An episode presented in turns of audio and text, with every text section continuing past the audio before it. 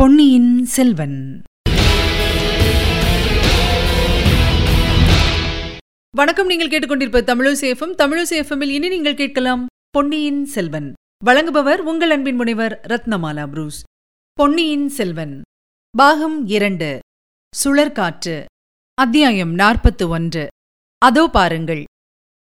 சேனாதிபதி பூதி விக்ரமகேசரி கூறிய செய்தியை கேட்டதும் இளவரசரின் முகத்தில் புன்னகை அரும்பியது. கடைசியாக என் உள்ளத்தின் போராட்டத்துக்கு ஒரு முடிவு வந்துவிட்டது போல் காண்கிறது என்று மெல்லிய குரலில் தமக்கு தாமே பேசிக் கொள்கிறவர் போல சொல்லிக் கொண்டார். பார்த்திபேந்திரன் கொதித்தெழுந்தான். சேனாதிபதி என்ன சொன்னீர்? இது உண்மைதானா? என்னிடம் ஏன் இதுவரையில் சொல்லவில்லை?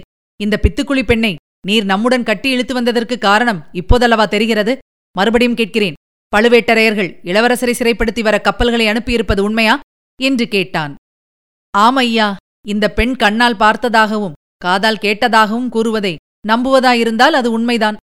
ஆஹா அந்த கிழவர் திருக்கோவலூர் மிலாடுடையார் கூறியது உண்மையாயிற்று. பழுவேட்டரையர்களை உள்ளபடி உணர்ந்தவர் அவர்தான்.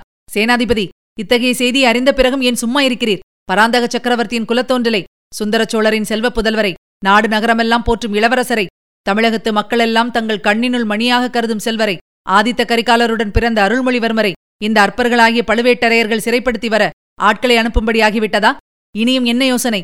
உடனே படைகளுடன் புறப்பட்டுச் சென்று இளவரசரை சிறைப்படுத்த வந்தவர்களை அழித்து இந்த இலங்கை தீவிலேயே அவர்களுக்கு சமாதியை எழுப்புவோம். பிறகு நாம் போட்ட திட்டத்தின்படி காரியத்தை நடத்துவோம். கிளம்புங்கள். இன்னும் ஏன் தயக்கம்? என்று பார்த்திபேந்திரன் பொறி பொறித்துக் கொட்டினான். சேனாதிபதி பூதி விக்ரமகேசரி அவனை பார்த்து பார்த்திபேந்திரா நீ இப்படி துடிப்பாய் என்று எண்ணித்தான் நான் முன்னமே இந்த பெண் கொண்டு வந்த செய்தியை உன்னிடம் சொல்லவில்லை. நன்றாக யோசித்து செய்ய வேண்டிய காரியம். அவசரப்படுவதில் பயனில்லை என்றார். யோசனை செய்ய வேண்டுமா? என்ன யோசனை? எதற்காக யோசனை? இளவரசே நீங்கள் சொல்லுங்கள். இனி யோசிப்பதற்கு என்ன இருக்கிறது? இதற்கு முன் ஏதேனும் தங்களுக்கு தயக்கம் இருந்திருந்தாலும் இனி தயங்குவதற்கு இடமில்லையே. பழுவேட்டரையர்களை பூண்டோடு அழித்துவிட வேண்டியதுதானே? அப்போது இளவரசர் சேனாதிபதியின் மனத்தில் உள்ளதையும் தெரிந்து கொள்ளலாமே. ஐயா தாங்கள் எதைப்பற்றி பற்றி யோசிக்க வேண்டும் என்கிறீர்கள்? என்று எவ்வித படபடப்புமின்றி நிதானமாக கேட்டார். தங்களை சிறைப்படுத்துவதற்கு இந்த வார்த்தைகளை சொல்லவும் என் வாய் கூசுகிறது. ஆனாலும் சொல்ல வேண்டியிருக்கிறது தங்களை சிறைப்படுத்த வந்திருப்பவர்கள் சக்கரவர்த்தியின் கட்டளையோடு வந்திருந்தால் நாம் என்ன செய்வது? அப்போதும் அவர்களை எதிர்த்து போரிடுவதா? இதை கேட்ட பார்த்திபேந்திரன் கடகடவென்று சிரித்துவிட்டு அழகாயிருக்கிறது தங்கள் வார்த்தை. சக்கரவர்த்தி சொந்தமாக கட்டளை போடும் நிலையில் இருக்கிறாரா? அவரையேதான் பழுவேட்டரையர்கள் சிறையில் வைத்திருக்கிறார்களே என்றான். இச்சமயத்தில் வந்தியத்தேவன் குறுக்கிட்டு பல்லவ தளபதி கூறுவது முற்றும் உண்மை. நானே என் கண்களால் பார்த்தேன். சக்கரவர்த்தியை சிறையில் வைத்திருப்பது போலத்தான்.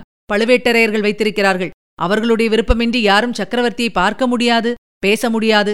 நான் ஒரு வார்த்தை சொல்ல துணிந்ததற்காக என்னை அவர்கள் படுத்திய பாட்டை நினைத்தால் அப்பா சின்ன பழுவேட்டரையரின் இரும்புக்கை பற்றிய இடத்தில் இன்னும் எனக்கு வலிக்கிறது என்று கூறி தன் மணிக்கட்டை தடவிக்கொண்டான் அப்படி சொல் வல்லவரையா உன்னை என்னமோவென்று நினைத்தேன்.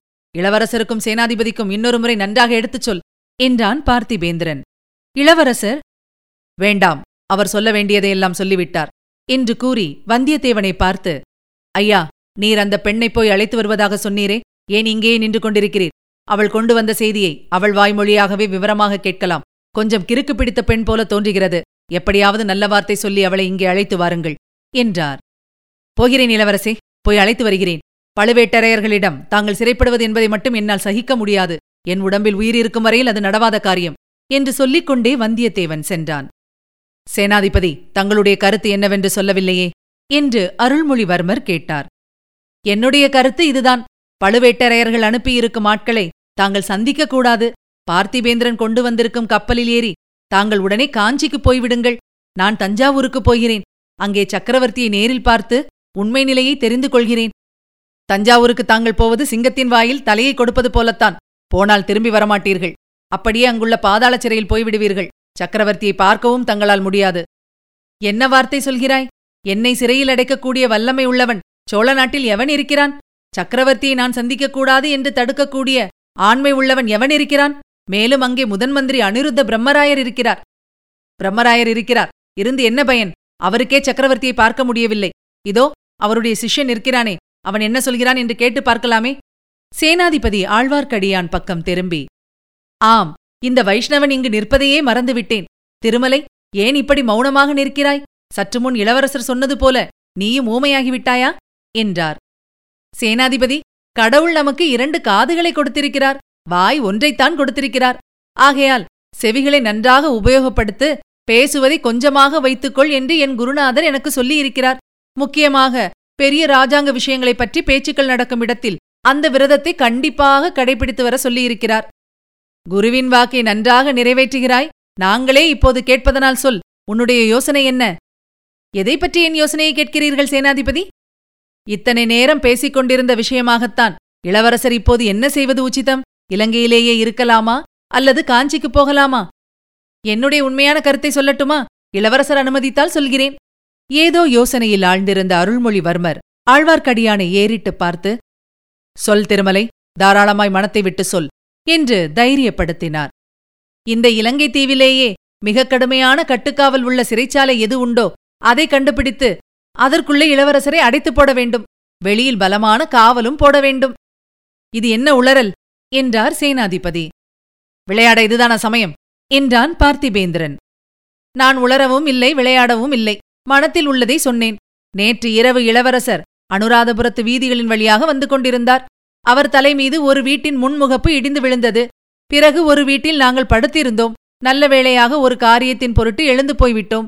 சற்று நேரத்துக்கெல்லாம் அந்த வீடு தீப்பற்றி எரிந்தது. இவையெல்லாம் உண்மையா இல்லையா என்று இளவரசரையே கேளுங்கள்.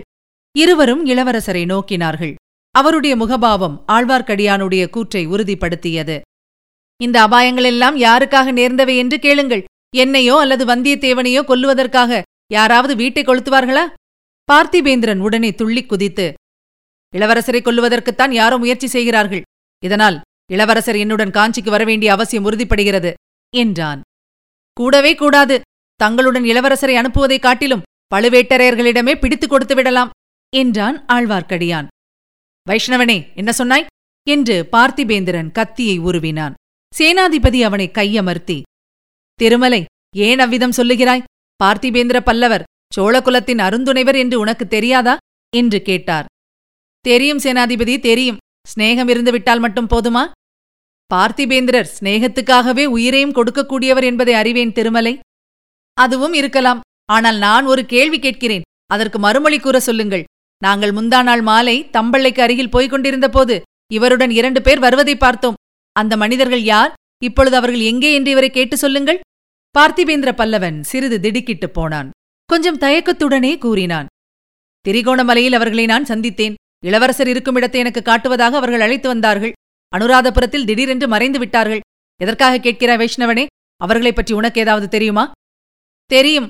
சோழகுலத்தை அடியோடு ஒழித்துவிட சபதம் செய்திருப்பவர்களில் அவர்கள் இருவர் என்று எனக்கு தெரியும். நேற்று அனுராதபுரத்தில் அவர்கள்தான் இளவரசரை கொல்ல பார்த்தார்கள் என்று ஊகிக்கிறேன். ஆஹா அதோ பாருங்கள் என்று ஆழ்வார்க்கடியான் சுட்டிக்காட்டினான். அவன் சுட்டிக்காட்டிய இடம் அம்மண்டபத்திலிருந்து சற்று தூரத்தில் இருந்தது நெருங்கி படர்ந்திருந்த மரங்களுக்கு இடையில் ஒரு அழகிய யுவதியும் யவ்வன வாலிபனும் நின்று பேசிக் கொண்டிருந்தார்கள். அவர்கள் வந்தியத்தேவனும் பூங்குழலியும் தான் என்பது ஊகிக்கக்கூடியதாயிருந்தது. பேசிக்கொண்டே இருந்த வந்தியத்தேவன் சட்டென்று ஒரு சிறிய கத்தியை சுழற்றி வீசி எறிந்தான். கத்தி ஒரு புதரில் போய் விழுந்தது. வீல் என்று ஒரு குரல் கேட்டது. இதுவரை நீங்கள் கேட்டது பொன்னியின் செல்வன். வழங்கியவர் உங்கள் அன்பின் முனைவர் ரத்னமாலா புரூஸ். மீண்டும் அடுத்த அத்தியாயத்தில் சந்திக்கலாம். இணைந்திருங்கள் மகிழ்ந்திருங்கள்.